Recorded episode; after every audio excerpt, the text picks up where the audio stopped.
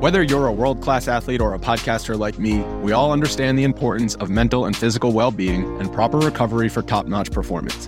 That's why I'm excited that Unifyd Healing is sponsoring podcasts on the Blue Wire Network. Unifyd Healing is a new and super innovative global network of wellness centers powered by Energy Enhancement System, or EE System. If you haven't heard of the EE System yet, then you'll want to listen up. This technology promotes wellness, deep relaxation, purification, and rejuvenation. Wherever you are across the globe, access to a center is easy and affordable. Interested in experiencing the EE System technology for yourself? Go to unifydhealing.com slash bluewire to learn more and find a center near you. That's unified, U-N-I-F-Y-D, healing.com slash bluewire. No material or testimonials on the Unifyd Healing website are intended to be viewed as medical advice or a substitute for professional medical advice, diagnosis, or treatment. Always seek the advice of your physician or other qualified healthcare provider with any questions you may have regarding a medical condition or treatment and before undertaking a new healthcare regimen, including EE system. When you need mealtime inspiration, it's worth shopping Kroger, where you'll find over 30,000 mouthwatering choices that excite your inner foodie. And no matter what tasty choice you make, you'll enjoy our everyday low prices, plus extra ways to save, like digital coupons worth over $600 each week. You can also save up to $1 off per gallon at the pump with fuel points. More savings and more inspiring flavors make shopping Kroger worth it every time. Kroger, fresh for everyone. Fuel restrictions apply. One more game left in the best ball regular season. You spent months and months drafting these teams. Maybe you're live to win a bunch of money. Maybe you're like me and you're not live to win any real money. But either way, we're here to get ready for the finals. The final game, Bills Bengals, the game everybody has been waiting for, the game of the regular season, and it closes out the best ball season. It's going to decide millions and millions of dollars. And we're going to figure out who you might need to have, who maybe one of our friends is fading, everyone in in this game, and what you might be able to get tonight to take home all the big bucks in best ball.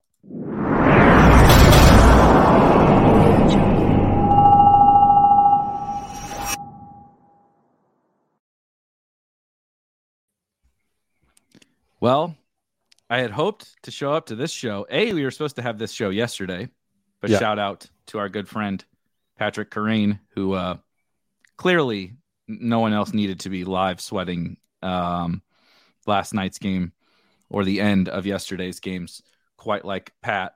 So we let we let them have that one because we didn't we didn't need to be uh, having me recap my teams that are all in like you know the bottom 10% of all of these uh, uh, best ball finals. It was not a good week for me. Um, my best team is really not very good, but it is in in, in eighth in the nine dollar button hook. Um, of course, it which is. is. Which is yeah, exactly. Uh, my one team, you know, my, and of course it's a Mahomes Kelce team uh, that doesn't have McKinnon, and Kelce was awful anyway. But um, nothing, you know, I, I can't win anything worthwhile on that team. And my two teams that I thought were pretty damn good coming coming into the week. Just were horrible absolutely horrible. I'm going to finish very near the bottom of both tournaments. But um, i don't know how how you did. Probably not uh, a whole lot better if i remember all the all the players on your team you were sweating. But i think it's a it's it's kind of a fascinating like not lesson necessarily but like reminder of how absurd this game is right? Like mike evans is the guy you need and was one of the worst picks. we joked about like Cam Akers, right, and all these guys. Mike Evans might have actually been the, the assuming health, right? If we mm-hmm. if we take out the injured guys, at least early round players, Mike Evans was probably one of the worst picks for the regular season, but everybody, you know, not in BBM, I guess, but in most tournaments, there's a Mike Evans team up top. So it's a it's a, a stark reminder that uh, this game is crazy. Well, the guy that's in first in the puppy right now, the the first puppy, that's the tournament I'm in. Mm-hmm. He has Mike Evans. He has the nuts. He this is like my fear. He'd be crushing BBM right now. He's up mm. like 20 points on Kerrane's team or something oh, like that. Jeez. And he has like 187 or something close to that. And he's like the only Mike Evans team. There might be one more. And it's like, yeah, he's gonna win 75 grand, but like you put that team up and you're like, I could have won two million dollars with this team. That's uh I don't know. I don't know how to feel about it. It's it's a tough spot to be in. I mean, you're getting 75 grand, right? Like so I guess it's like not the worst, but yeah, my teams are relatively dead with uh the exception of Devin Singletary does something nuclear. I can win a little over a thousand on that puppy team. I'm like right in the mm-hmm. middle there. Um, good thing I did research last night though, because as I dug through all of the Spike Week streams, all of the ship chasing streams, I was able to find the draft that Pat Kerrane did to have this BBM team, and he did that draft with me, and I posted it on Twitter. So it seems as though I have a sweat at two million dollars today, is the way I'm looking at it. Yeah, that's um I noticed I, I I peeked in for just a few minutes on uh the I I love Pat. I, I so I wanted to tune in a little bit and watch him be miserable for for uh, a little bit on their stream last night. Mm-hmm. But um uh and so I, I, you know but I, I was i was still pretty uh, tilted from from the day of football and how it all all played out we were just gonna hang out and watch some tv and stuff and and be done be done with it for a day because i knew i'd back you know we'd bounce back today and uh, Pete and uh, Ben and others were pulling that joke quite quite a lot as well. So you're in uh, I don't know if that's good or bad company, but uh, you know the people are coming for Pat's money here. The guy hasn't even won the 2 million yet. and everybody's coming for for their share of it, you know. I'm just saying that I I found the stream where we drafted. I have video there's, evidence. There's, there's proof. There's proof. So um I've already hired lawyers, is what I'm going to say.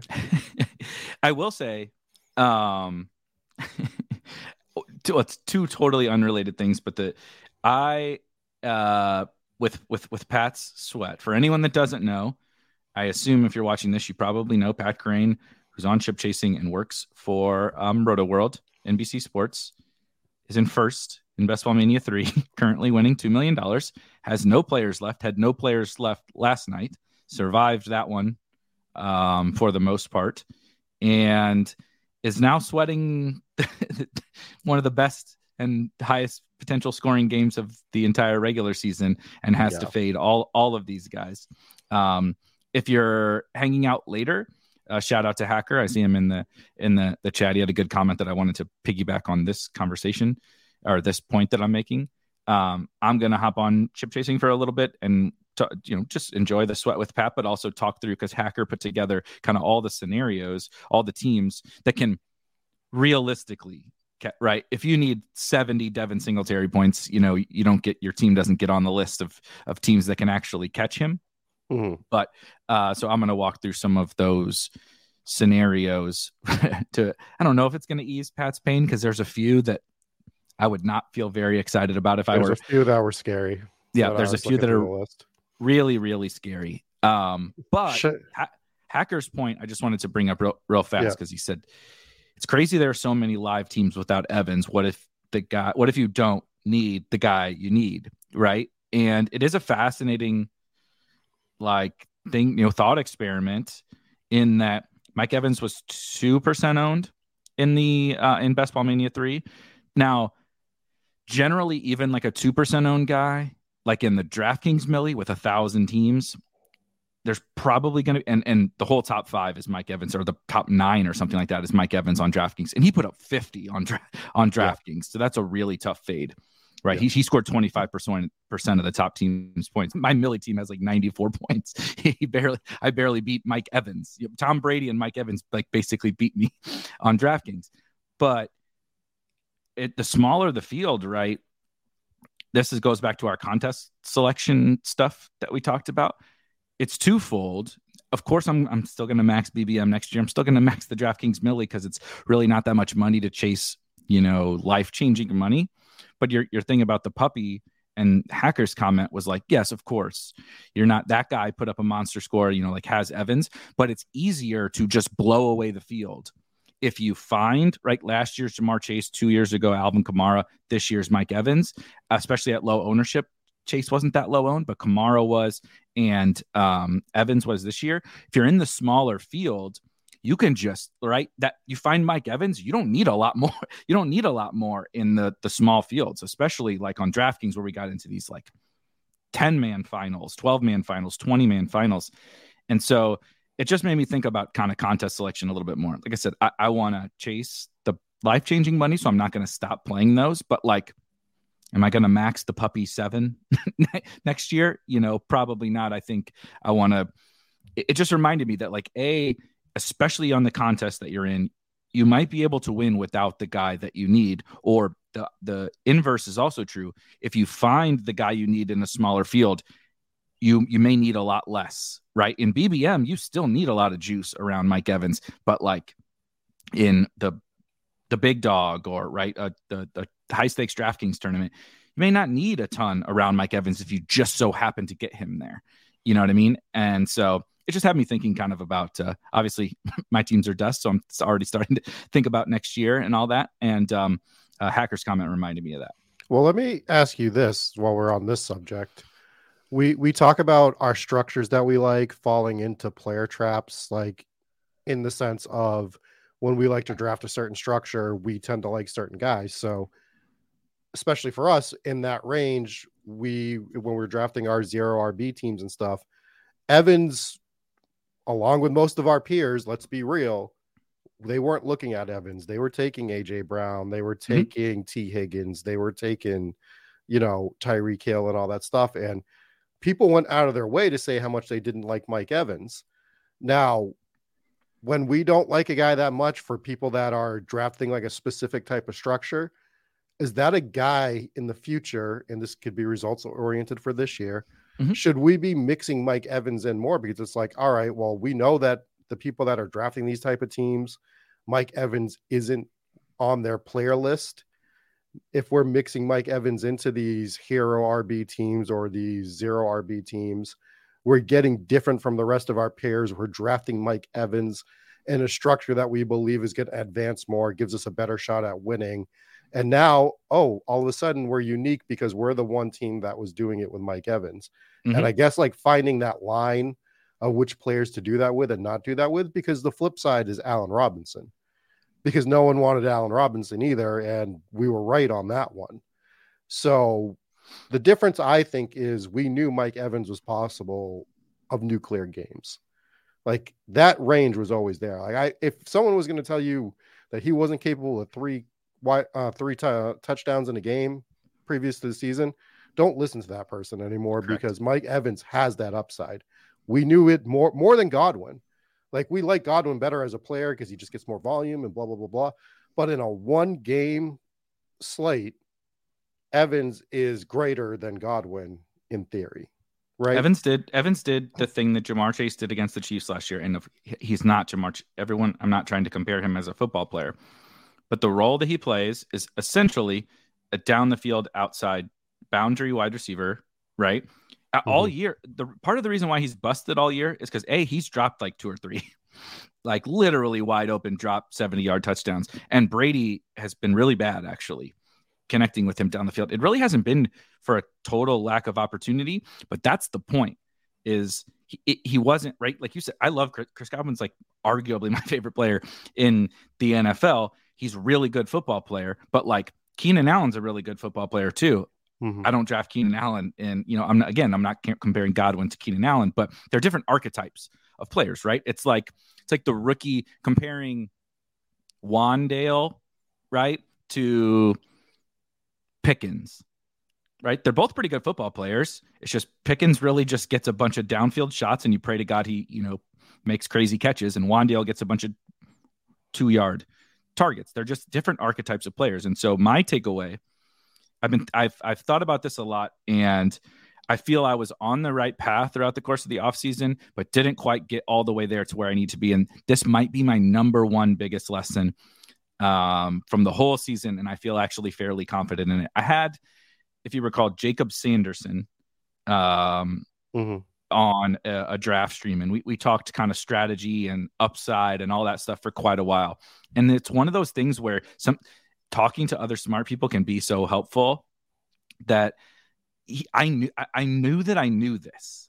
right? It was actually like the Gabe Davis thesis when everyone kept saying you can't draft Gabe, right? Because of XYZ.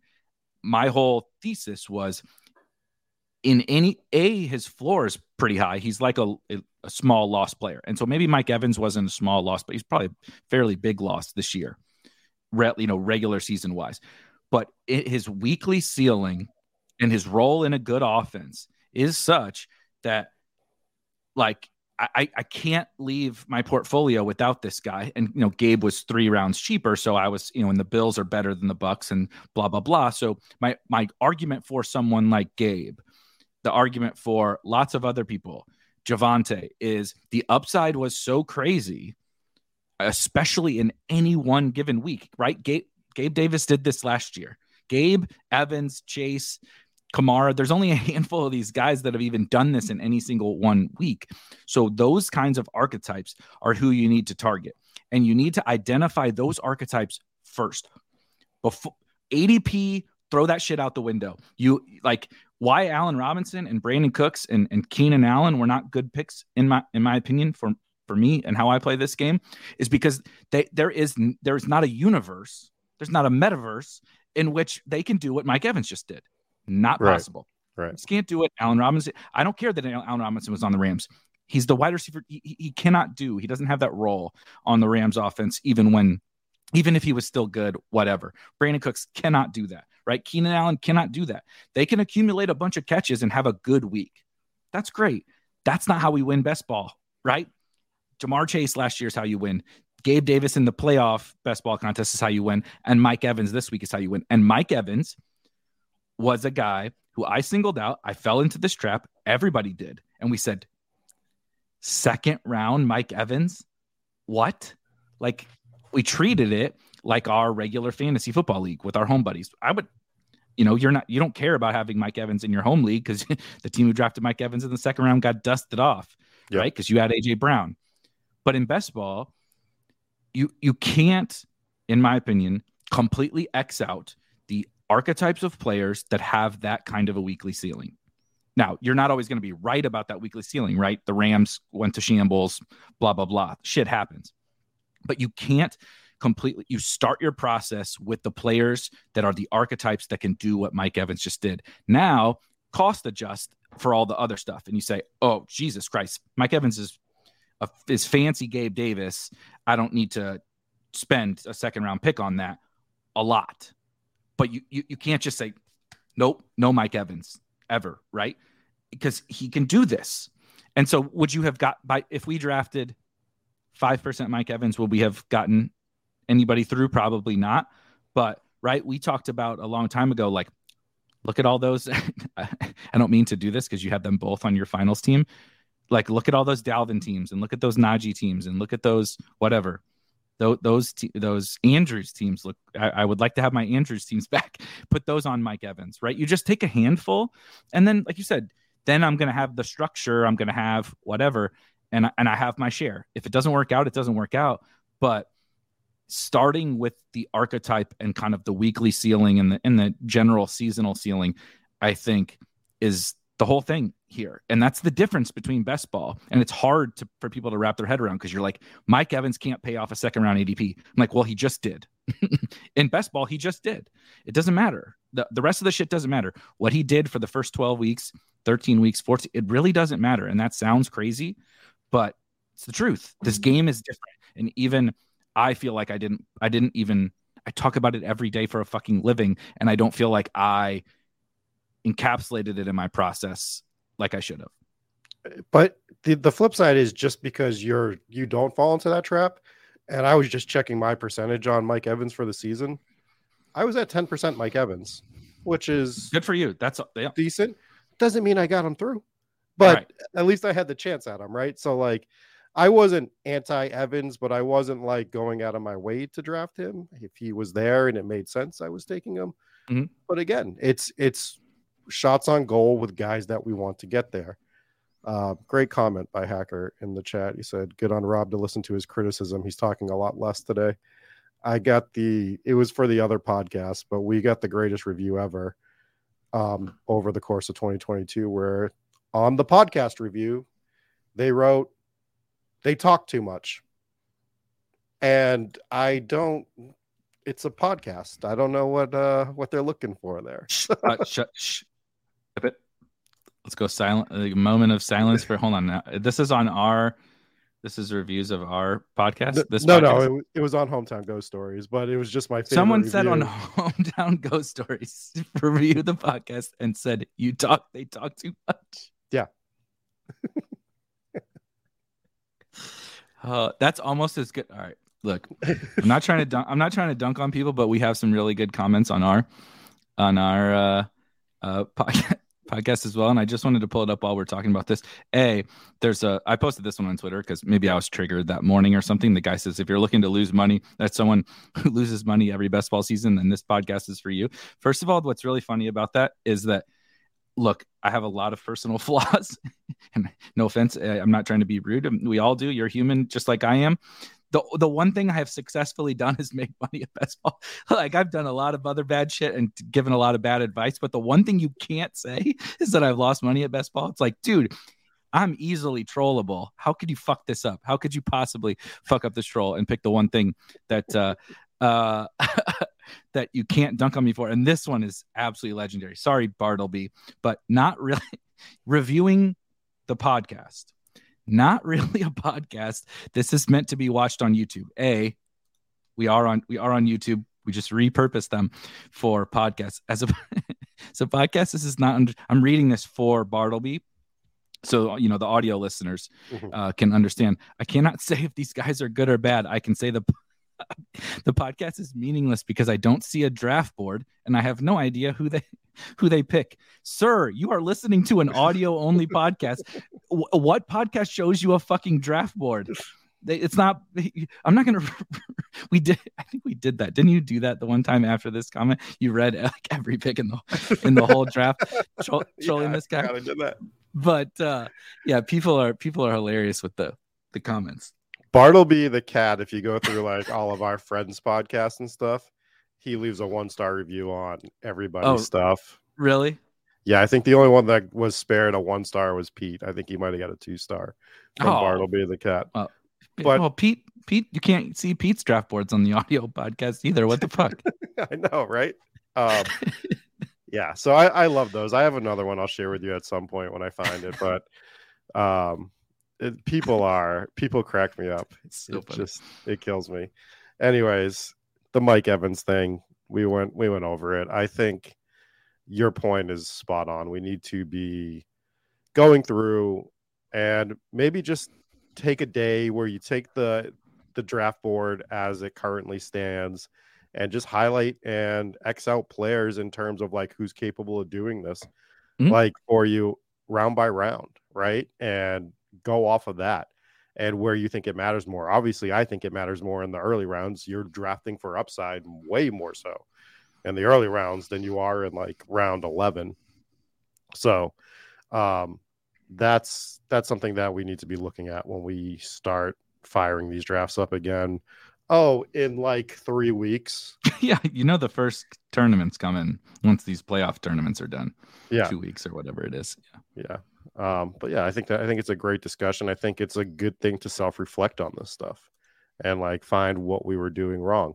Maybe one of the things I was doing wrong, even though I had 10% Evans, was maybe when I do take my player stands, maybe I don't take them so early and I do flatten that exposure slightly over guys that I like in the first two rounds, and I really hammer guys that I like more in the mid to late rounds. Um, that's something I need to look at because Javonte Williams, as much as I liked him as a pick, 20 something percent Javonte Williams probably tanked me, and I advanced more teams than than most. I had like a 28% advance rate. Imagine if I wasn't drafting 24% Javonte Williams. I get a four, I get a few more teams through. So, but I could be saying the flip side of that. I could be dunking on everybody right now because clearly Melvin Gordon wasn't going to be it behind him if he doesn't get hurt. And even with a bad offense, I still think he gets, he has a pretty good year. So, I mean, it's, you know, football is such a game of like yo-yoing and every game matters and it's just it's a crazy crazy sport. And it's it's so it's it's impossible to even like truly explain this format of fantasy football like the best ball the best ball tournaments specifically with these right these randomized pods and the you know four uncorrelated tournaments all the cookie cutter stuff that people will say it's it's almost impossible to explain it because we're sitting here saying i hated mike evans coming into the year he's like the antithesis of a player that i like to draft certainly in the second round he's a fine real life nfl wide receiver he's not right. He was going next to AJ Brown and Ty- and Tyreek Hill, and even like Deebo is a much better real life football player than Mike Evans. Mike Evans is good, obviously. He has had a good career, but at this point, he's aging. Like he's aging out. Mm-hmm. He's aging out of like the star wide receiver uh, group, and we kind of saw that this year. Just another ho hum, decent year for Mike Evans. I was much lower on the Bucs than uh, market and so that led like I didn't even Chris Godwin's my guy, and he was much cheaper, and I didn't even really draft him. Obviously, I wasn't really drafting Lenny.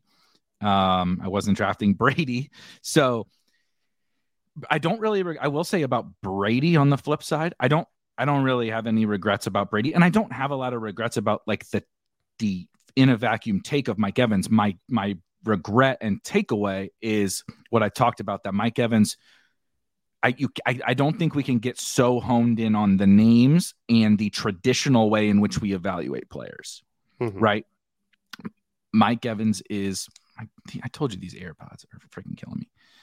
Mike Evans is a weekly, crazy high ceiling player. He's really expensive. So, okay, like, I don't know. I don't know what the requisite percent I should have I should have drafted Mike Evans on, but it, it shouldn't have been zero. If I was going to draft, right? we drafted Gabe and MVS and you know all these other high upside weekly high upside wide receivers for cheaper. We should also draft the second round guy that's like that's super super super fancy Gabe Davis, right? Like he's fancy version Gabe Davis. He's he's Rodeo Drive Gabe Davis and I took zero. It's like you were on the right path here. That's the yeah. frustrating part. It's like you were on the right path here. You should just have like four to five percent because AJ Brown also has that ceiling, right? And Tyreek also has that ceiling, etc. But I, I, took a complete stand against that that player that symbolizes kind of the weekly ceiling that we look for. It's a the, the whole company is called Spike Week. He's a Spike Week type player, and I took a stand against him. Like the the the, the X out players are like those dusty aging running backs that don't really have that ceiling, or or Najee um, like right, like Mixon was that guy for me, etc. I know he had the one big game, but um, and then like Cooks, Keenan Allen, Allen Robinson, right? Those those kind of guys. Like you've talked about Jakobi Meyers. Um, I'm trying to think of you know just some other guys off the top of my head. Those are the guys where it's like, dude, if you have zero of them, who cares? They're right. not going to kill you. But I, I just don't think I should be doing the zero of those kind of archetypes because I still was ingrained a little bit in you know how we analyze fantasy football as you draft in your 12 team league, right? And you're just trying to take down your buddies in your 12 team league. Do you think age had a lot to do with it with Mike Evans? Because everyone that was in on Gabe Davis was in on Mike Williams, right? So like they were compared to as like sort of the same type of player. But the people that liked that liked Mike Evans are the opposite of us or the guys that like to draft running backs a lot. So it's kind of weird that that's where Mike Evans ended up going, like how he ended up flipping for both sides to to a degree. So I don't know. I think maybe that might be one of the things. Um, but next year, again, definitely, definitely going to be reevaluating my process on players, specifically in the early rounds, first, second, third round. I'm going to still fade players. I'm still going to get some leverage on players that I think are better, but once I get to the point where I, I'm never clicking on a name, I'll be going back to that name to make sure that, you know, am I missing something?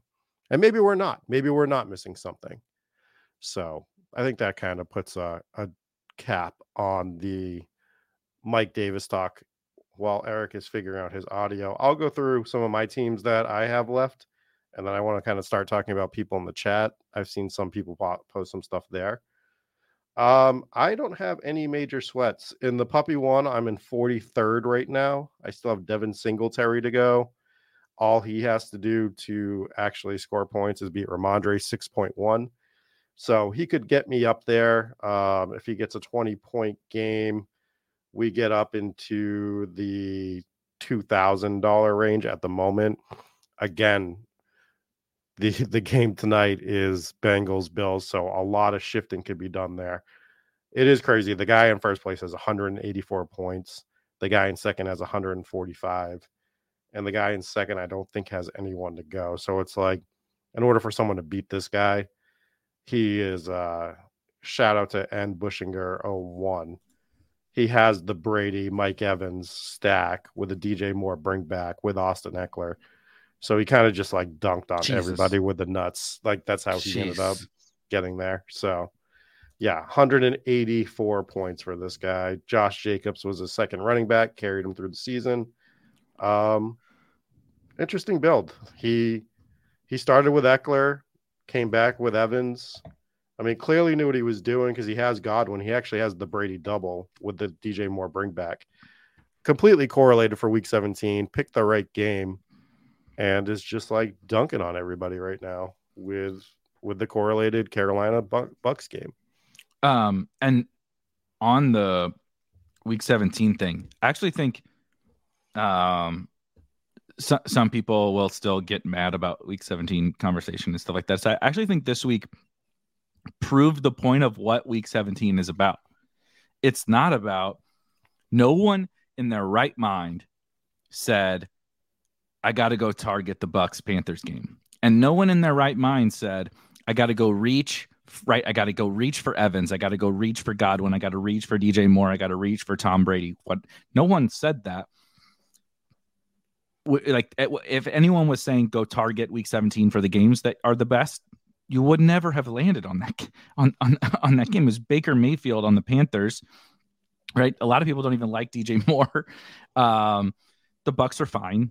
The Bucs are fine, but it, it actually was like the reason why, okay, you landed Evans.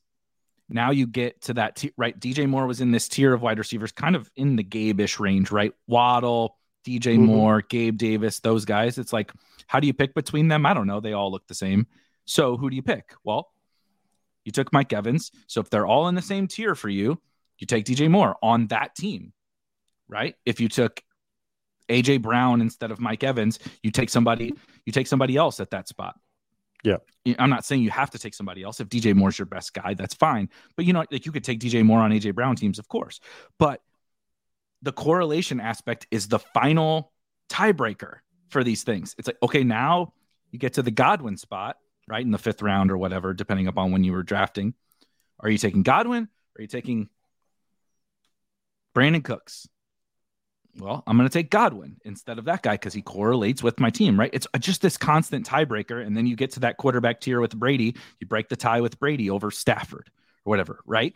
The correlation is just this constant tiebreaker for that draft. No one is saying go draft the Bucs and make sure you get DJ Moore and blah blah blah. But it's it was such a perfect example of like who knows what game's going to go off. I did I expect no if I if I expected Bucs Panthers, I, I would have been loading up on them in DFS. I didn't play any of them in in DFS. No one expected this game to be the the total blow up, but that's why you build the team kind of as it goes, right? Your whole your whole team, you just are decision points at every single one. And I thought this was a good example of the whole week 17 thing. People are going to fuck it up. People are already like probably going to be disagreeing about it today, tomorrow, this week. But I actually think it was like the perfect example of the entire point of everything we've said about week 17. Yeah, I, I think that nails it. Like this this team nails that exactly. And we see a question in the chat that's like, what about the random Zaya Osborne to get through round one? And what I'll tell you about this guy's team that's got the 184 points. Not only does he not have Zay Jones, he doesn't have KJ Osborn on this team. Jesus. How the hell he got this team through? I don't know. Like, because it's, I mean, his running backs are Ekeler, Jacobs, who Jacobs has been bad in the playoffs until yesterday. At least Ekeler's been good. Yeah. So he's used his score every time. Devin Singletary, who's been good. So it's been Ekeler Singletary for him because he's got Darrell Henderson and Tyrion Davis Price. Yeah. So he's just yeah. used Ekeler, Ekeler, uh, and, and Singletary. Singletary through the whole playoffs. Yeah. Yeah. I mean, then he had Mike Evans, Jalen Waddle, DJ Moore, Chris Godwin, Christian Watson, DeVante Parker, Robbie Anderson. So again, Robbie Anderson was correlated for this Week 17 matchup. Donovan Peoples-Jones, who's been fine, and he went three tight ends with Hockenson, Logan Thomas, and CJ Uzomah. You look at this team and you're like, how the hell did this make the finals? To be honest, right? Hawk, I mean, Hawk definitely helped. Hockenson definitely helped. Kirk Kirk Cousins helped. Yep. Um, as well, and he didn't even theoretically stack Kirk Cousins. He just grabbed Cousins as a one-off, and I bet you his plan was to grab Osborn, and he got sniped on him or something. Honestly, like forgot Hockenson got traded during that. I was like, oh, well, he has yeah. Cousins to Hockenson. You're like, well, hey, dummy. You know, I know it's been a long time since the offseason, but Hockenson was not on not on Kirk Cousins' team. Uh, and that was kind of the problem with Cousins in the in the draft season. He, if you didn't have Jefferson, and if you didn't already have Thielen, mm-hmm. like mm-hmm. Osborn was the one guy to pair him with. I know people were on Irv Smith. I wasn't so much on Irv Smith this year. Um, so if you grabbed Cousins without anyone else, you had to try to grab Osborn, and you'd lose out on him a lot of the times. So, mm-hmm. um, yeah, I mean, like he correlated for week 17. Clearly, was a person that knew what they were doing. They had the Robbie Anderson as well, uh, just in case. And he gets this team through, is the point. He maybe he had some pod luck. Maybe if he was in some of the other pods, he doesn't get through, right? But he got it through. And he got it through, and he had the, the guy, he had the Brady Evan stack, which he needed. And he's just absolutely dunking on everybody by 40 points right now. Now, I mean, tonight, tonight could change things, but yeah, but I I, I doubt I, doubt it changes it to the extent of his lead. But I mean, you you never know. I guess um, if there's a game that could do it, I guess it's probably this one. But um, even Kerrane was saying last night, I'm sure he'll probably say it again tonight. Like he barely got this team in. He only got one team into the finals, and this team barely snuck in. A, it only got second in the regular season, right? So 2 mm. out of mm-hmm. 12 teams advance in the regular season. It didn't win. So it's not like it blew away the field. I mean, it's Brady and Tua. Tua Tua was fine, right? And Kittle and Gesicki at tight end. It's like K- Kittle seems good now, which is yeah, again another different another difference in best ball is look at what Kittle has done for this stretch run. He leads the uh, since Brock Purdy took over. Kittle leads the NFL in receiving touchdowns. So at tight end, at how bad tight end, and it also happened to coincide with Kelce kind of died. You know, Kelce has kind of died the last month, and Kittle has come on in the last month. So it's been a really big, among other tight ends. But Kittle has been huge. Gesicki hasn't done shit in all, basically. He had one good week, really, all, all season. To a, you know, it's been pretty hit or miss since the really hot start. Brady's been awful. Like how did he get this team through? I, you know, I, no, no one really, no, no one really knows. But that's just how this game goes. You know, uh, he built a structurally sound team. He did correlate week seven. He did correlate week seventeen, and he obviously correlated his. He doesn't have Evans, but he has Brady, Godwin, uh, DJ Moore.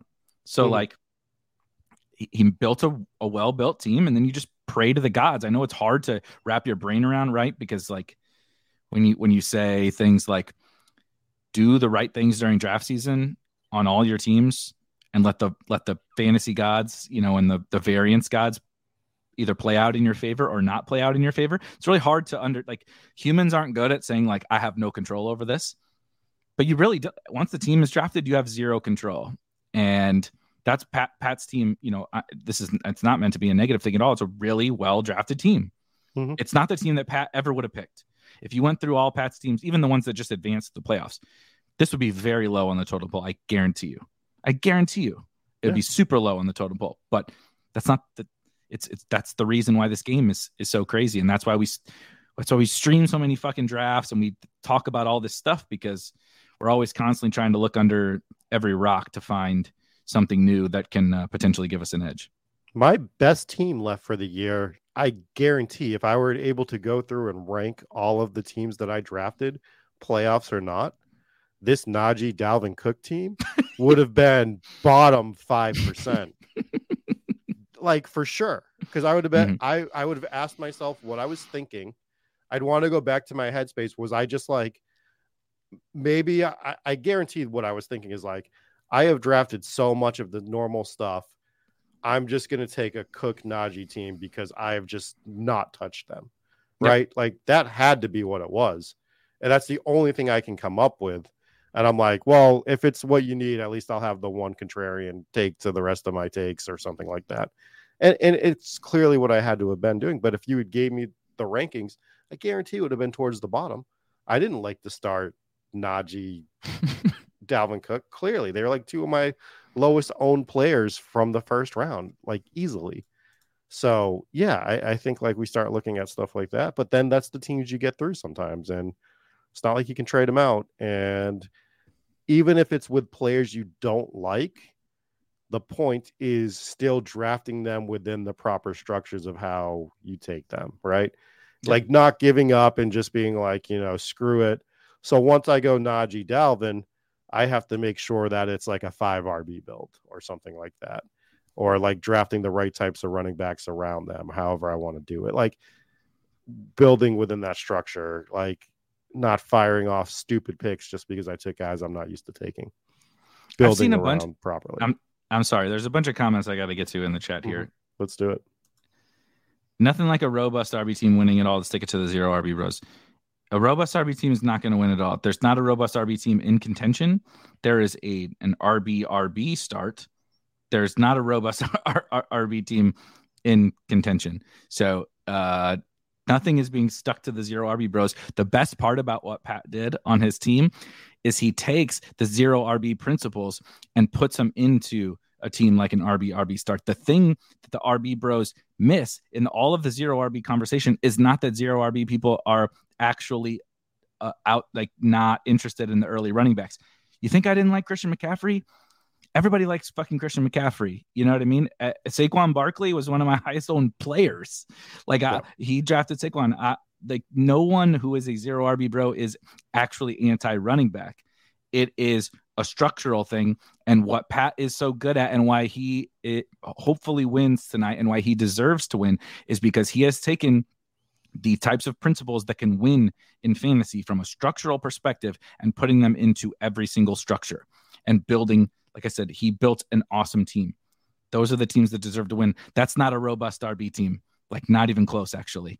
Um, uh, then there was another one that uh, you when you were talking about, uh, you know, your only team that got through was Dalvin and Najee, and he was asking, uh, what does that what does that teach you? If your lowest owned players are the ones on the team that you got the furthest, is there anything that we can learn from? And I would say, not real, like not really. That's the we just talked about the Mike Evans thing. I don't have any regrets about thinking Mike Evans in the second round was way overpriced. I don't think you is is getting a Dalvin like Dalvin and Najee were bad. Yeah. If anything, the player take like, is there anything you can learn from it? Is that keep drafting good structures like you did. You right. built just like Pat did. Now you didn't have Ekeler, right? And Saquon and and um Saquon was a little better than Najee, but like you did the same thing as Pat did. You built a really well structured team around that start that you just so happened to start with. Those two guys weren't even good. At least Pat Pat happened to hit on two guys who were good for most of the season, although Saquon really kind of tailed off. If you if you are a good structural drafter, you can build a good team at any time and you mix in the right types of players around those guys, right? So I draft those two running backs. That's what Pat did. That's what you did. Now I'm banking on those two dudes. They got to be studs because I drafted them in the first two rounds, right? This is the this is where the robust bros miss the point a lot of the times. They keep going back to that early running back well. It's like you already filled your running back spots. I know you have a flex, and I had some like three RB teams that worked, whatever. But w- uh, what do you need to do after you just spent? Another thing Pat has talked about calling the these snake drafts more like auction drafts assign a dollar figure to that first, right? If there's a $200 budget on your auction, you just spent $60 on Austin yep. Ekeler. Okay. Yep. Now you just spent $40 on Saquon Barkley and that keeps trickling down. Okay. You just spent half your budget on your on two running backs. Do you really need to go back to the running back well? No. And then if you don't need to go back to the running back well, what do you need to do? Right? He said, "Well, I you know, he's a, he's an elite tight end guy. He took George Kittle. That didn't actually work out very well for almost the entire regular season, right? He actually didn't draft an elite quarterback, which is a thing that people, you know, talked about a lot during the season. But he built a well structured team with upside wide receivers, right? Where did he fill? He knew he needed volume of wide receivers, elite tight ends, etc. And so you just build structure. That the lesson isn't anything to do with the fact that you happen to get that that weird kind of you know what you would think was a weird team through. That's just variance. That like that, yeah. that that's just unless you were to- like if we were just wrong about Najee, then Felix would be here on the show with us. We'd be sweating it out if we were just wrong about Najee's upside. But you were right about Dalvin and Najee. You are just mm. good at drafting structurally sound teams. And so you just so happen to get that one through. It really didn't have anything to do with Dalvin and Najee. Yeah, I mean, and it's similar to what Pat did, right? I take Najee, I take Dalvin, and then my next two running backs are Devin Singletary and Rhamondre Stevenson. So it's it was a far gap between taking my next running back, and then I, the only other one I took was D'Ernest Johnson, and I double stacked Jared Goff at the time because Hockenson's on this team, right? So it was Hockenson, DJ Chark, Cole Kmet was the bring back, which probably isn't perfect, but we weren't big on a lot of the Chicago guys. My other fine. yeah, but I don't know if you want to stack your tight ends for week 17. Would yeah, we like right. I mean, it worked out because Hockenson gets traded, right? But it was the only Chicago bring back I could find really um, at that. Didn't want didn't want Uncle Valus. Right, right. So like we're limited in that spot.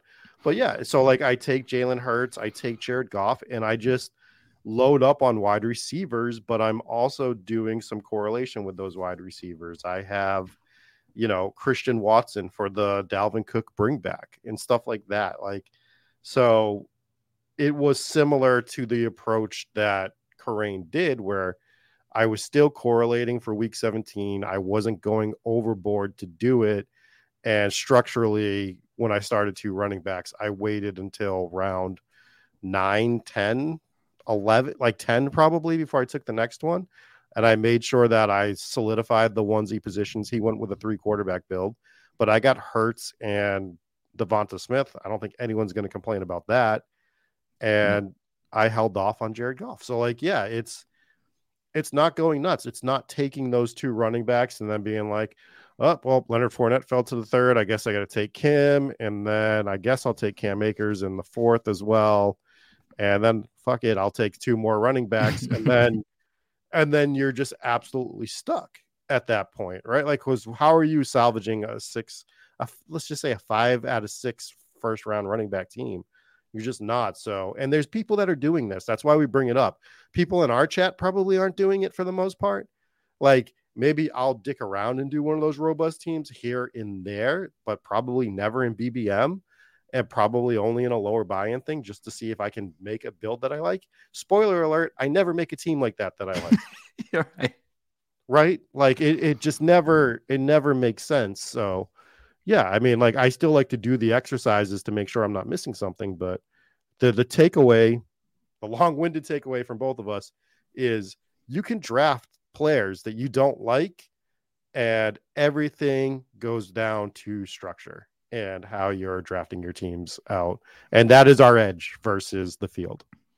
Yeah, and I think I think that there is player evaluation there is an there's a, an edge. I actually feel like more strong about that now than I did before, but I think it's different than how the traditional fantasy football community is valuing it, right? What we have seen is the never ending shitting on someone like Mike Evans, right? Mike and and I look, I agree that in a vacuum Mike Evans in the second round given everything else right? I think Hacker was the one that posted the the comment earlier that ADP only matters in a sense that who you're passing up on to take that player. It really doesn't matter in any other. Like people love to be like, you can't take that guy in the second round, or you can't take that guy in the sixth round, or whatever. It's mm-hmm. like, well, what does that even mean?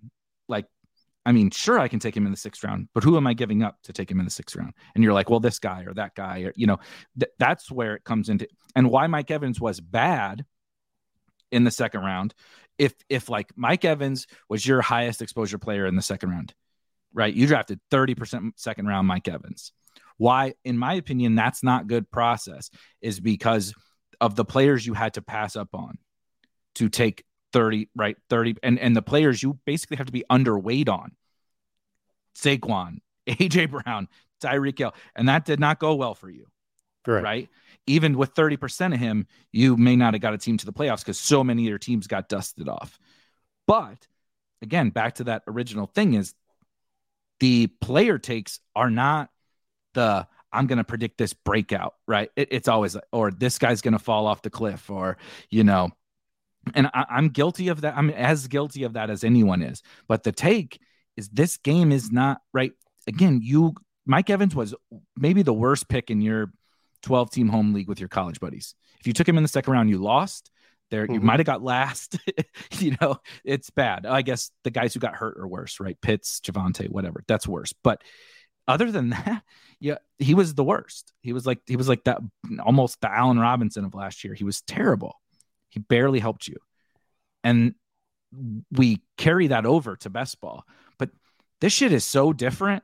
Yeah. Like throw away what our like we need to retrain our brains to how we think about drafting in best ball versus your your traditional home even even like ffpc and stuff like that's still all so different than this um and so that that that the, the lesson is all of that stuff the lesson to me like structure is the ante to the game i that hasn't changed if you can't draft good structurally sound teams you're going to pay the rake more often than not and that is what it is. That's just, you know, that's like part one. That that's best ball 101. But like best ball 301 is some of this other stuff that uh, those are the where the lessons lie, right? The best ball three. We we're not into like super super advanced best ball course type stuff yet. The industry isn't big enough, but we're we're definitely getting into the real lessons that we can learn. And I think Evans is a good lesson, but Evans isn't a good lesson in like should you have drafted 25% Mike Evans? Because the answer is still probably no. That sounds crazy because he just won people millions of dollars. But like the answer is still probably you shouldn't have drafted him that much. But how much should you draft players like him? Right? How like I think he's a terrible pick based on XYZ, but I know he could do this. I know he can put up 50 in any given week. And if that happens in the fantasy playoffs, he's huge for me, right? Like, how do you weigh that? Do you just full fade and say please god fuck it don't don't do it in the playoffs or mm. do hmm. you say like i'm going to dedicate 5% 10% whatever you know i don't know what the right answer is but those are the conversations we should have not like the stuff we do for traditional season long well let me ask you this because i think we might have had this conversation in the off season but with a different player i don't know if you remember this particularly but we were going over some of our exposures at one point maybe halfway through the season maybe a little before that and at the point in time, I had 0% CeeDee Lamb. Oh, yeah. Because I didn't dislike CeeDee Lamb. I disliked where he was going in the draft. And I found myself taking guys on both sides of him and leaving like Mike Evans. without him. like Mike Evans. And and just not taking him. And at that point in time, I I was nervous about it. I was like, I don't like where he's going. I think he's mispriced, but guess what? The price doesn't matter because the price is the price, right? The price is the price at the end of the day. You walk into the grocery store, you're like, I don't like that eggs are God, I don't know, grocery store prices. Jesus. The egg, all eggs is funny that you bring that up. Every time I go back there, a dollar more uh, for a carton of eggs. Like what the fuck is going on? CeeDee Lamb is the eggs of the of the best ball market so like I and I was nervous about it. I'm like, I'm missing out on this guy that has that 30, 40 point upside, especially, you know, in week 17, he could be the guy you need. And I knew that in my mind. And so I course corrected it and I got him up to I think 8% by the end of the season because I made it a point to start taking him. Um, so I do think that like we can already be in on that process, but we need to make sure we're doing it with players, you know, A to Z rather than just finding mm-hmm. the one. But like, even if you find the one, I consider it a win. Like, yeah, maybe CeeDee Lamb didn't do much for me on the teams that I drafted him on. Actually, he did crush on the the. He's been really team. good. He's been really good for like the last month or so. Yeah. So like, you were fine with him if you got him through. So yeah, I mean, he he could have made me some money. I'd have to like really go double check everything, but the process got there. It's like, oh, I see something I'm doing wrong self evaluating. We talk about this all the time. Yep. Self evaluate what you were doing. I found what could be a leak in my game.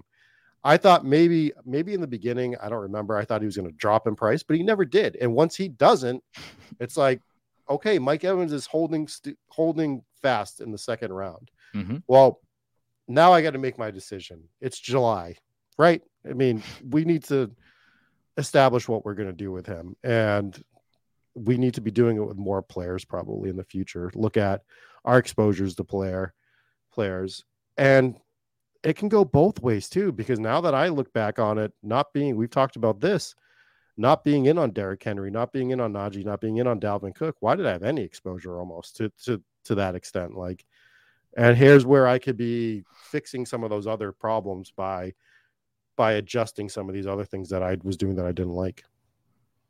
Um, I'm glad you brought up those guys because there's a constant like like many things in uh, the fantasy football landscape people and uh, particularly best ball and there will be I, I can't wait for the amount of time someone tweets about like my advantage is structure in best ball i don't have player takes right? I can't wait till we do that shit again in uh, june because that actually couldn't be more wrong but where i think really as we've outlined here a lot the player take edges is more in who to X out mm-hmm.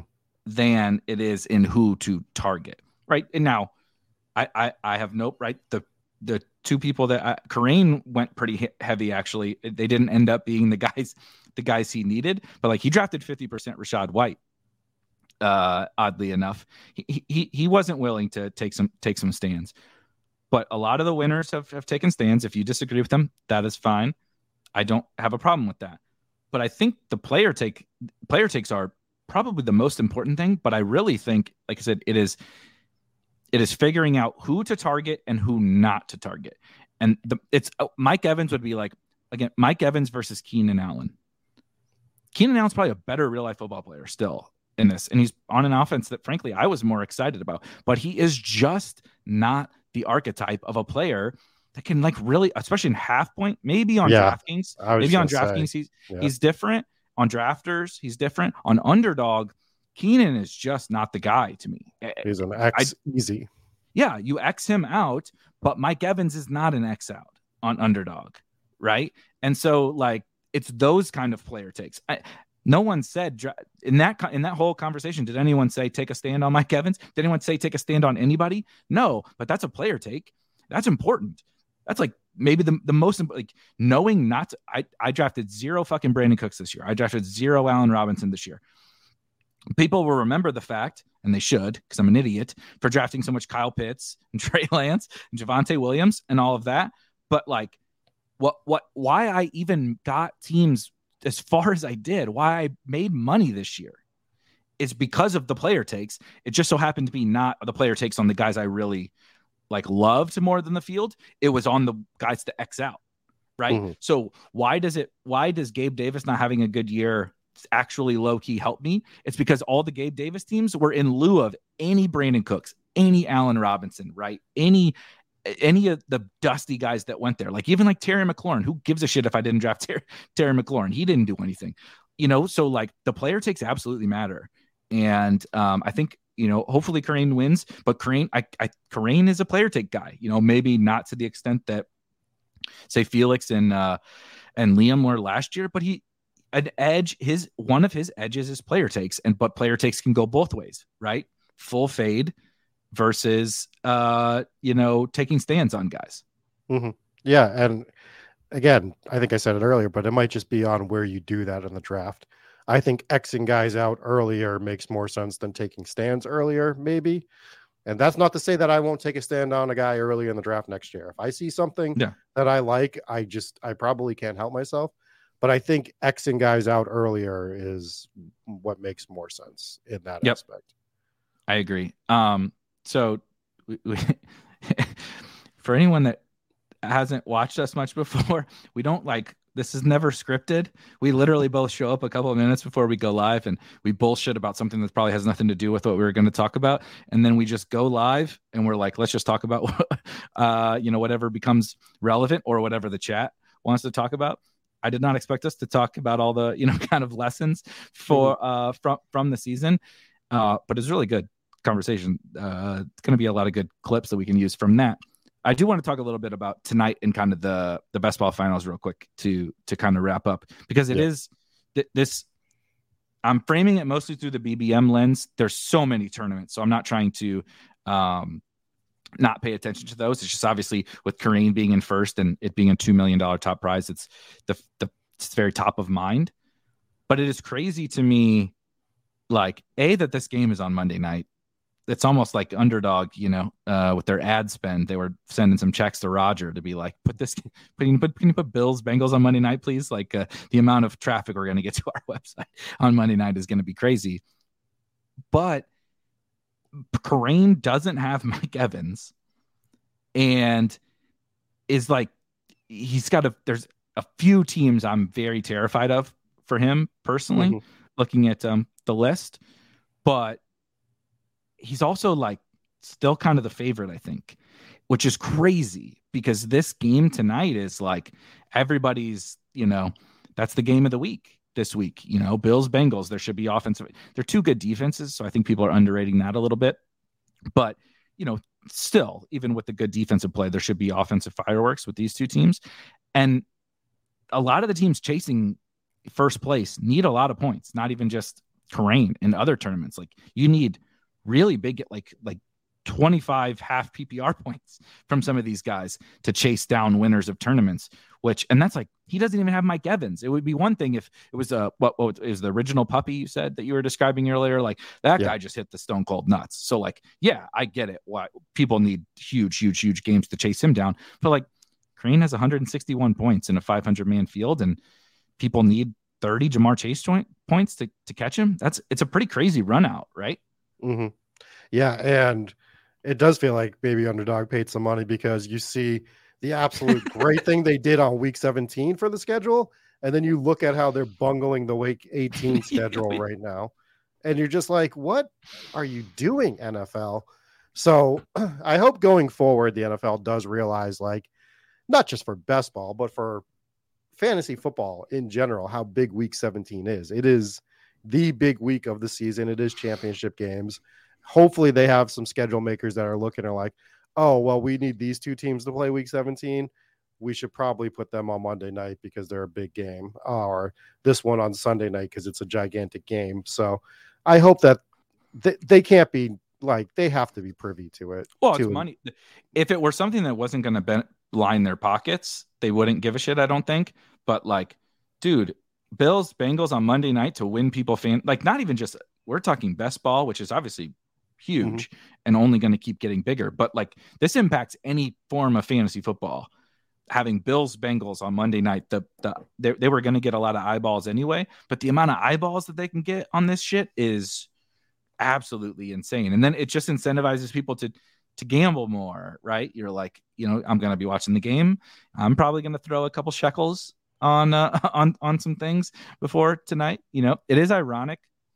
I'm not trying to make this all about me it, I, I I could make a few. You were talking about I could make a few more bucks with X Y Z. It's Gabe.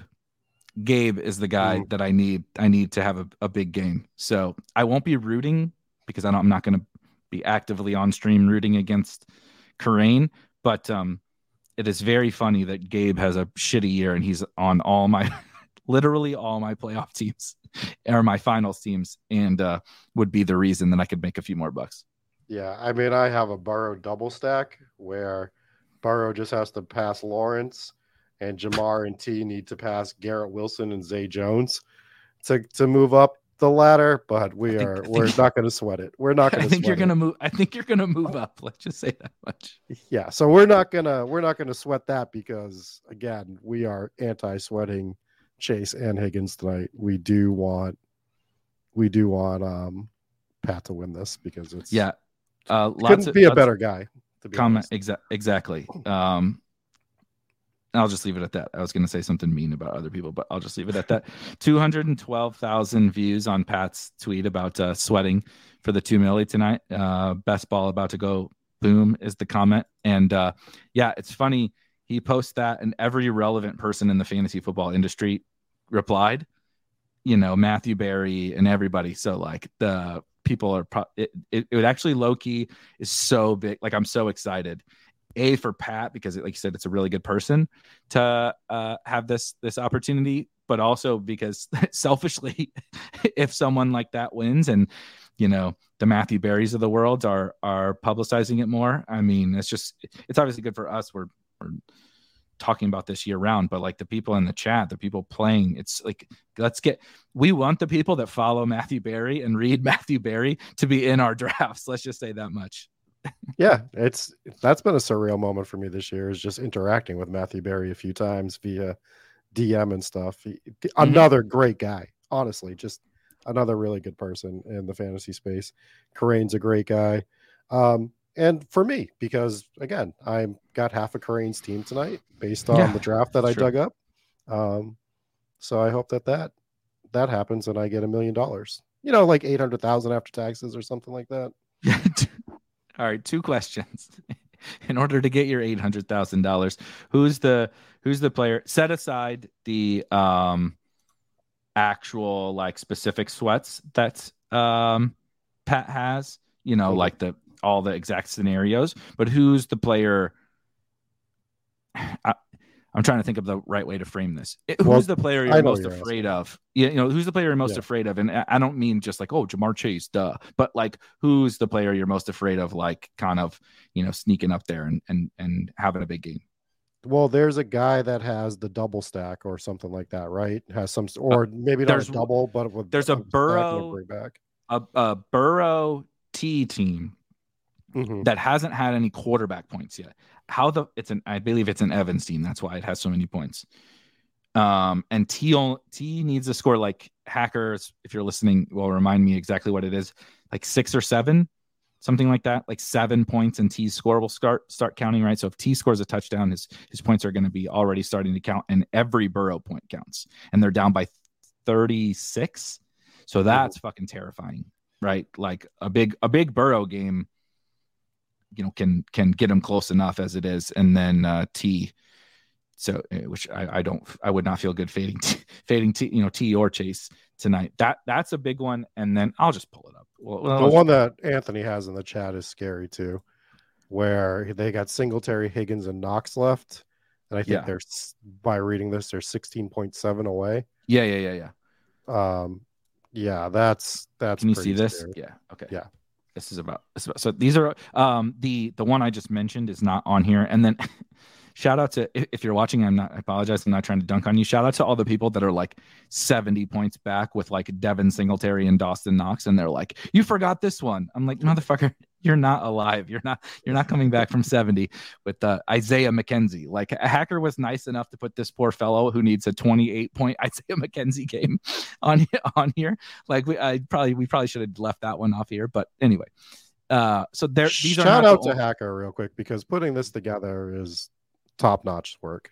Yeah, he's the man. We were talking about it uh, yesterday, and uh, yeah, he is the absolute man. Um, so anyway, you what is really nice about this and what I like what he did is on the right hand side you can kind of get a quick glimpse and just be like, okay, that's a Tyler Boyd team, right? That's uh this that, uh, or whatever. Um, but like I said, don't have that one team that's a Burrow. Burrow without any quarterback points yet on here, but there's the one that uh yeah you said that and this one is uh also this made me laugh. I don't think that's how taxes work. Uh, but uh, Singletary starts scoring at 7.3, which is terrifying. T at, starts scoring at six, which is terrifying. Knox starts scoring at 7.7 is not the worst. But when you combine all that with only being down by 16.7, who, buddy, that that's when it gets real sweaty because like this dude's got outs to so much stuff from all these guys. Yeah. Yeah, that that one seems like the real scary one.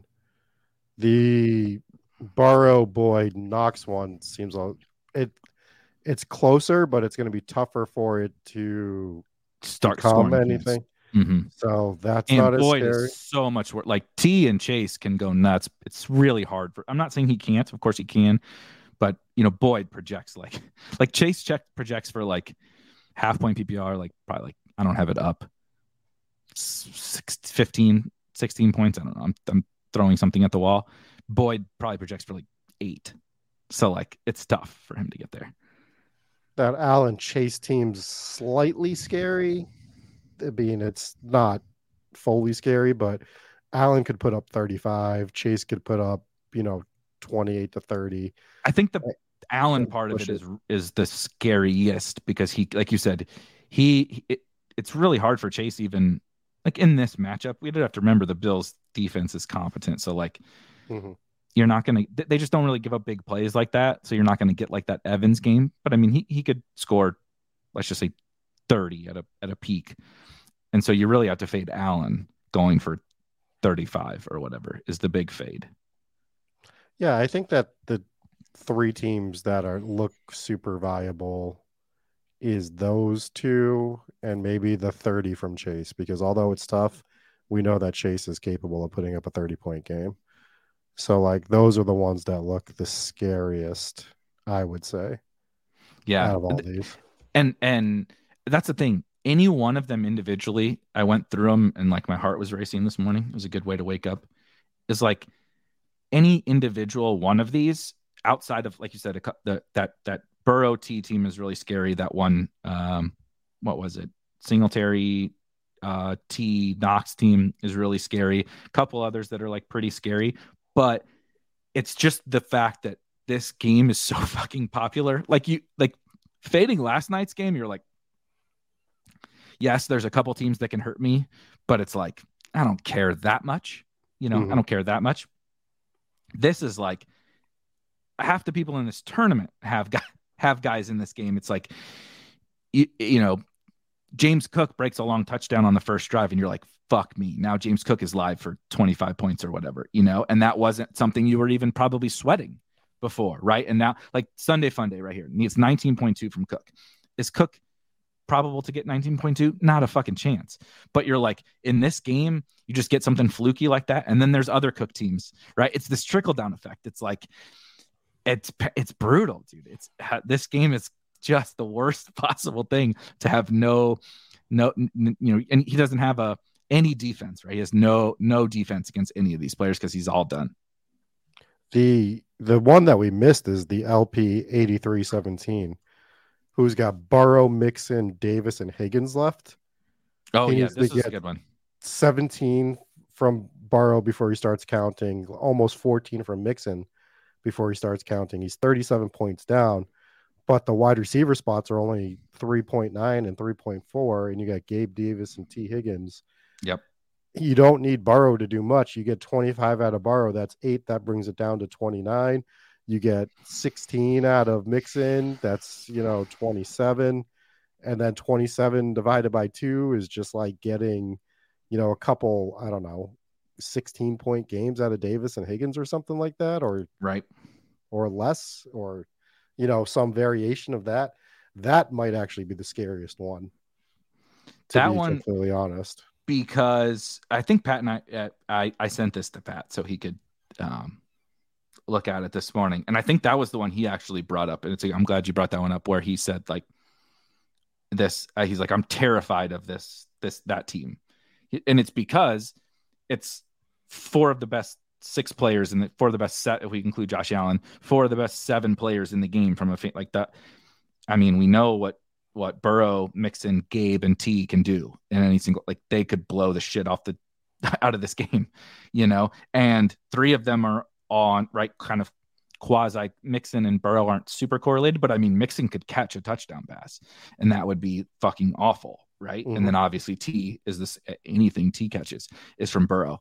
It's like, and then it, it's it's correlated for this game. So it's like, okay, if Burrow throws a touchdown to Mixon and a touchdown to T, well, now Gabe's in a better spot, right? It's the DJ Moore on the other side of the Brady type thing. And it's like, you don't want that, even though that one's, it's probably third in probability out of the, um, again, that Knox T Singletary team and the just straight up Burrow and T team. Probably, I think I'd put it, you know, very rough off the dome math. Probably third uh probability wise, but it's not far behind and it's got the most juice. Like those dudes got some serious juice. Like I mean, Gabe could catch the, a 60 yard touchdown on the first drive and you're like, "Oh fuck." you know, like instantly. You're like, oh fuck, this is bad. Like technically Gabe or T could like get them almost all the way there. Right. They yeah. scored 25. They scored 25 or something. I, I think the scary part is just every player's live in it. We look at that Singletary Davis Higgins team. Singletary needs 22.3 before he even starts counting. So I almost just X him out completely. And you're looking at yeah, Gabe and Higgins need to get a combination of 20 above the 5.4 and 13. So Higgins could score 13 and Davis could still put up 20 and the guy doesn't get there. Correct. Right? So I don't know. I, I think that Burrow team might be the one I'm scared of the absolute most. But again, Ja'Marr Chase could put up 30 and it just doesn't matter. You're just dusted mm-hmm. off at that point. Right. Mm-hmm. So um crazy. Yeah. Would you want to know like so if you're in this spot if you were in this spot ending the night last night, and I know Kerrane does a show, so things were going to get thrown at him doing the live stream. But like, if you had the chance, like after you went, got done with the the four o'clock games yesterday, would you have wanted to know, or would you have been like, you know what, I'm not watching Sunday night football. I'm not watching Monday night football. I'm waking up Tuesday and seeing how this goes. Or you like me and probably couldn't stop looking at it?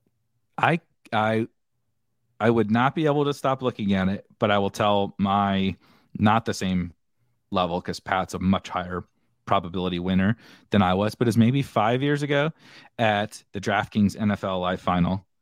And after the early games, it's a mm-hmm. very, very similar situation to Pat. I was in first place after the early games. Back then, it was like two milli up top or something like that. So I got the screenshots somewhere back, back, you know, many in the in the the depths of my iCloud or whatever.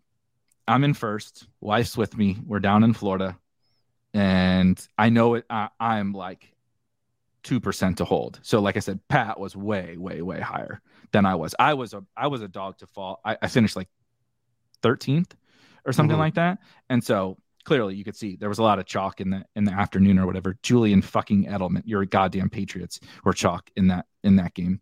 So that sucked. Le'Veon Bell was out for the Steelers. This is how long ago this was. Oh, yeah. Um, God damn it. Who's the they had a fullback that was like a Jaylen Samuels. Remember Jaylen Samuels? Oh my god, yeah. I would have never was, pulled that name though. He was uh he was chalk as like Le'Veon's out. He's 4K on DraftKings, you know. So I faded him. I faded the whole game. So anyway, uh sitting in first, we're down in Florida. So I I sitting at home here where I am now, no fucking chance. Wouldn't be able to put the phone down. You know, would I would watch the games, I'd be tilting my absolute face off.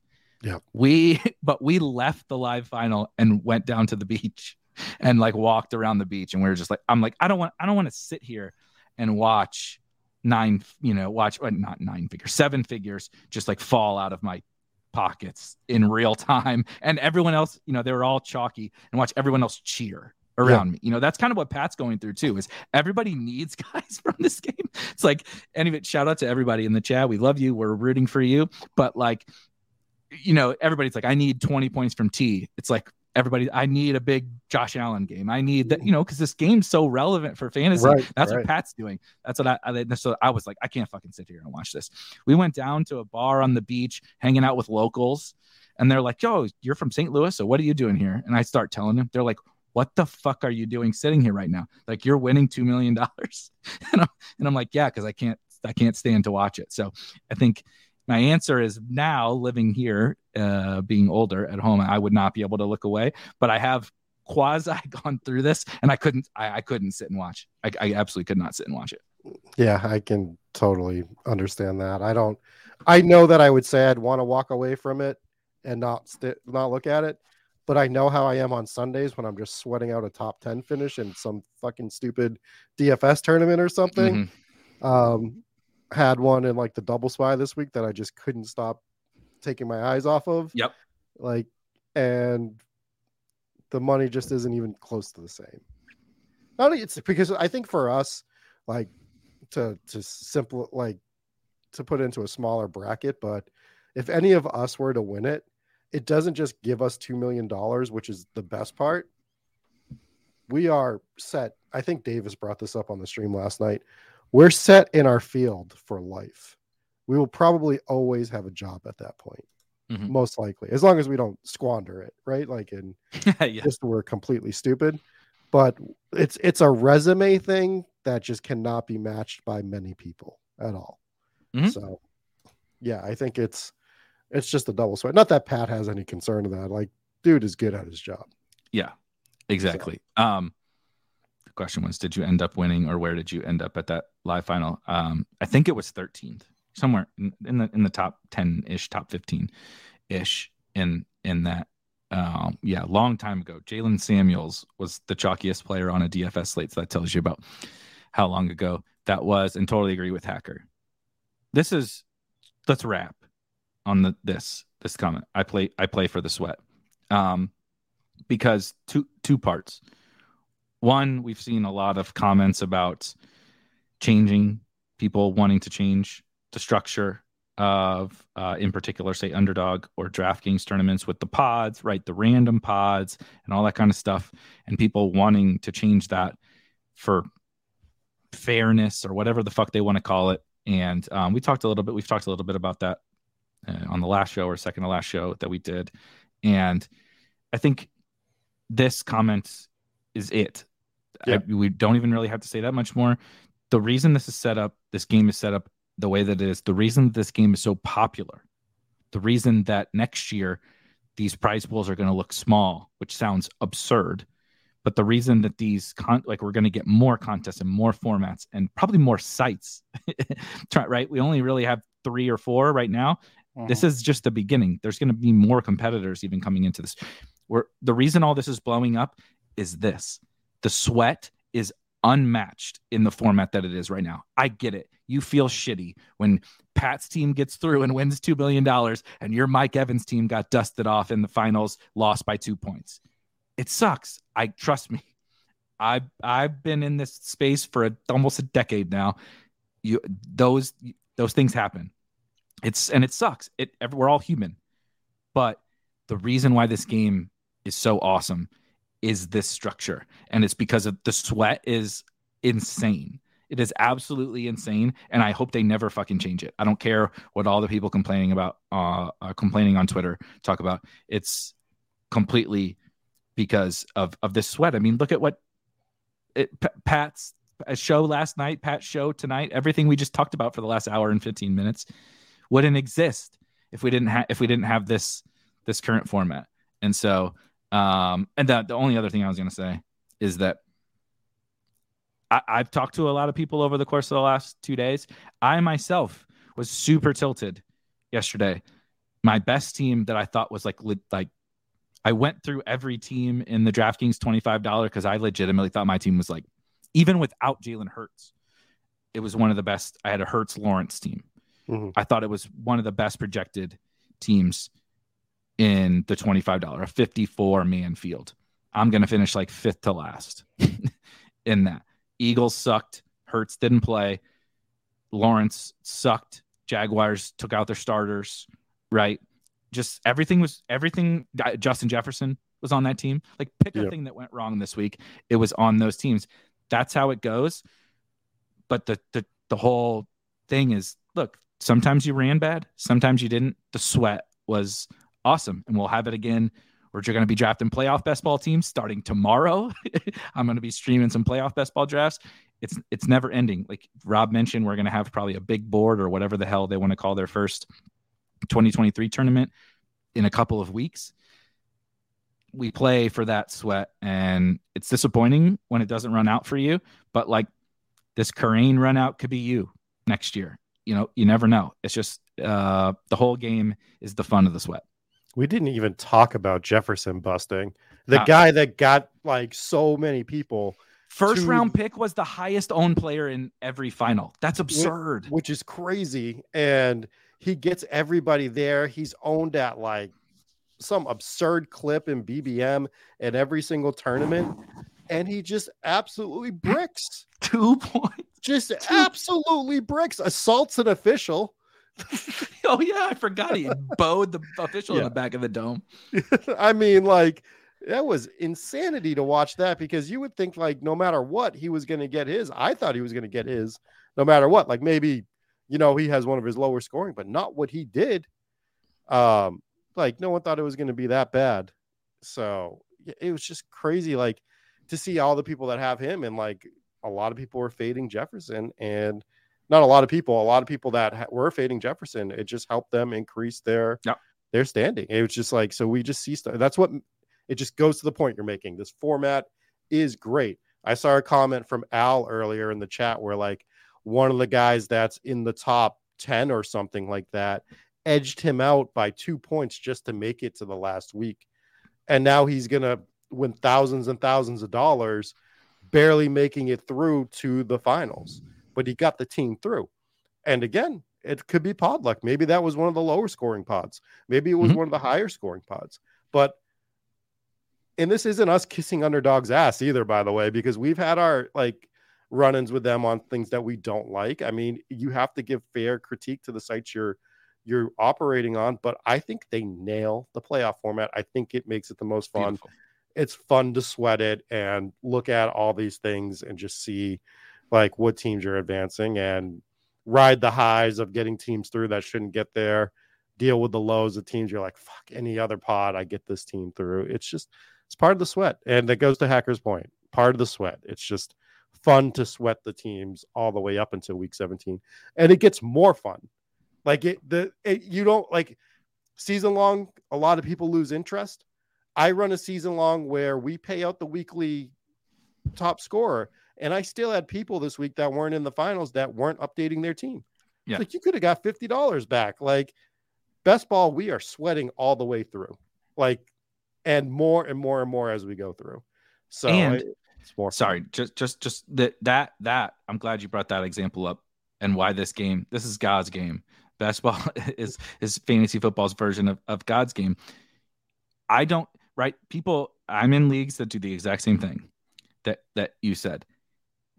Partway through every single season, no matter how committed your group is, you're going to have people getting lax in managing their fantasy football season long team. No matter what, you could you you'll say it every every year. Well, we're going to put in a weekly high score because that will incentivize the dude. When you're two and twelve, do you think you give a fuck about that fifty dollars? No, you're like, get this season over. I'm never looking at that team again. Like right. I don't care. Yeah. I, I, I do it. That's a, that's a, I only play kind of in dynasty leagues now because that at least piques my interest. I can I can tank for something, right? Bijan, we're tanking for Bijan, but like mm-hmm uh, you can't incentivize people enough. The team winning the DraftKings Milly Maker in best ball right now, drafted.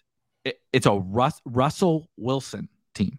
He did mm-hmm. not use uh, Brady score. He did not use Daniel Jones score. Russell Wilson was his quarterback. Trevor Lawrence was his second quarterback, and he drafted two more quarterbacks.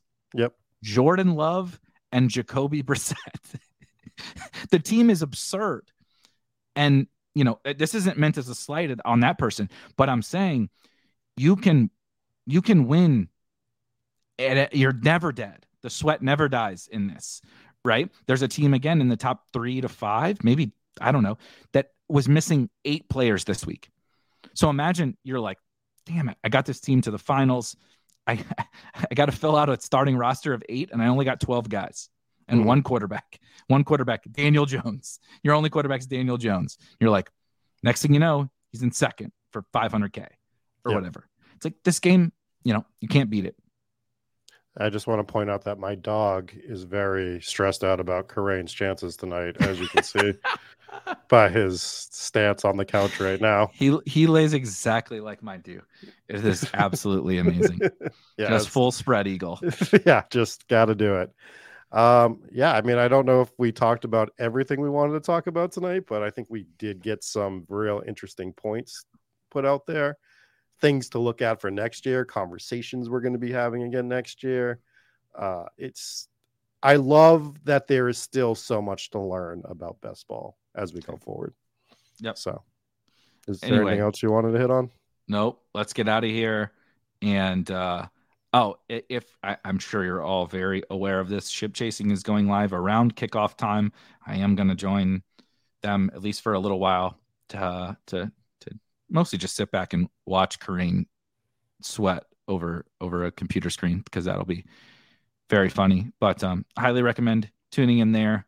root for Kerrane or root for yourself if you're one of these teams that we just showed that are live on here. We weren't trying to uh, uh, not root for you. We're rooting for anybody that's uh, you know sweating one of these out and part of our crazy sicko community.